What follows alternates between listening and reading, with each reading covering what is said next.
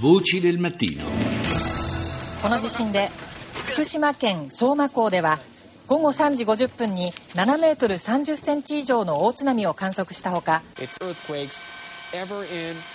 Quello che state sentendo è il servizio originale dell'emittente giapponese NHK, cui è seguito quello dell'americana CNN in sottofondo ancora, dell'11 marzo di sei anni fa, quando il più violento terremoto nella storia del paese sconvolse il Giappone proprio in queste ore alle 6.40 eh, italiane, producendo un maremoto che si riversò sulle coste spazzando via tutto ciò che incontrava.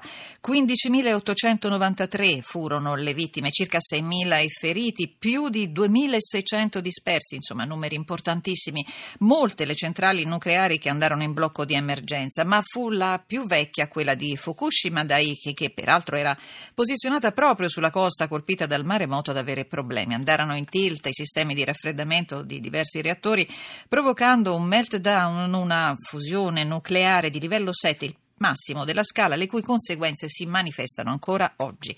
Ma qual è il sentimento diffuso tra i giapponesi in questo sesto anniversario? Lo chiediamo ad Antonio Fatigoso, responsabile da Escasia dell'agenzia ANSA, che quel giorno, se non sbaglio, era proprio sul posto. Buongiorno Fatigoso.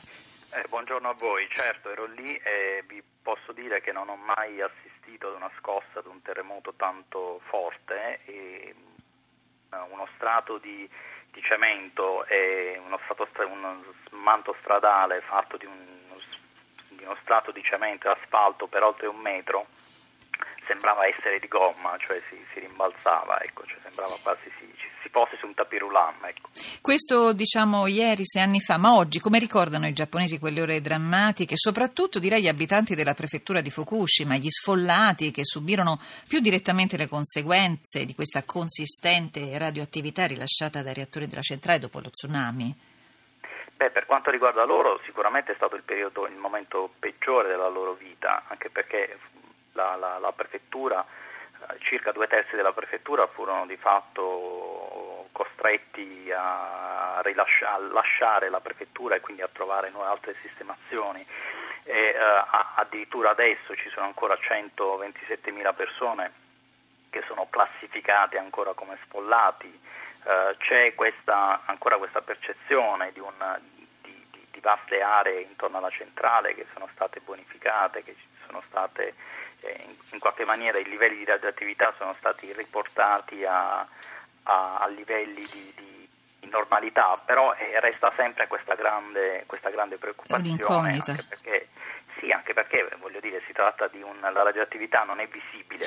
Certo. Cui... Anzi, a proposito di questo, le volevo chiedere a che punto è il processo di, decon- di decontaminazione gestito dal TEPCO, che peraltro sembra non avere fine, anche se secondo NHK il 14 marzo prossimo dovrebbe compiere un altro sopralluogo con un robot all'interno del reattore esatto. di Fukushima, ma eh, ci sono segnali di radioattività ancora presenti e nonostante questo il governo di Shinzo Shinzo Abe intende riportare eh, le persone nella prefettura di, eh, di Fukushima. Esatto, cioè il, il, il, il, piano primario del governo è quello di ripopolare le aree lì dove ci sono livelli di radioattività che appunto lo consentono. Eh, però, ripeto, siccome parliamo di, eh, di, di, di, radioattività, di qualcosa che non è visibile e comunque c'è una, una discreta dire, preoccupazione, legittima preoccupazione, soprattutto per mamme e bambini, eh, c'è una, una fascia ancora consistente, sono circa 20.000 persone, che potrebbero diciamo, ritornare nel, in quelle aree che sono state, eh, come dire, consider- che sono adesso considerate bonificate e quindi eh, sicure, ma che chiaramente restano fuori per motivi di, di, legittima preoccupazione e che rischiano a questo punto anche di perdere i contributi, i contributi statali. Certo, quindi c'è anche una questione eh, economica. Un'ultima domanda, il governo Abe continua a credere nel nucleare, ma ci sono segnali di interventi anche in ambito di rinnovabili. Un cambio di passo ce lo possiamo attendere, secondo lei, Faticoso? È, è, un, è un po' difficile, nel senso che sono dei è una politica industriale che va riprogrammata e che chiaramente può produrre degli effetti sul, sul, lungo periodo, sul lungo termine. Ci sono degli elementi, dei segnali, dei segnali importanti, però per come conosciamo noi il Giappone, cioè per come potenza industriale, quindi per una quantità di gigawatt che necessita per alimentare tutto il suo, tutto il suo, sistema, il suo sistema produttivo industriale, chiaramente sostituire le centrali nucleari eh, non è facile.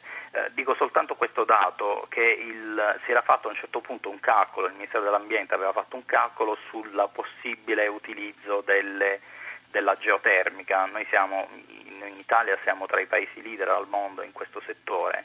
Ebbene, ed è venuta fuori che si, da tutte queste, queste, potenziali fonti geotermiche eh, giapponesi, sono parecchio diffuse in, in tutto il paese, eh, si riusciva eh, nella sostanza a eh, ricavare energia elettrica pari ad un, ad un, ad un gigawatt, cioè ad una, centrale, ad una centrale nucleare, un reattore, un reattore, di una centrale nucleare, sì. che è un po' pochino. Certo. È chiaro che c'è molto, molto, molto, molto cammino da fare, da fare certo. delle, delle, rinnovabili. Grazie, grazie ad Antonio Fatiguso, responsabile desk Asia dell'agenzia ANSA.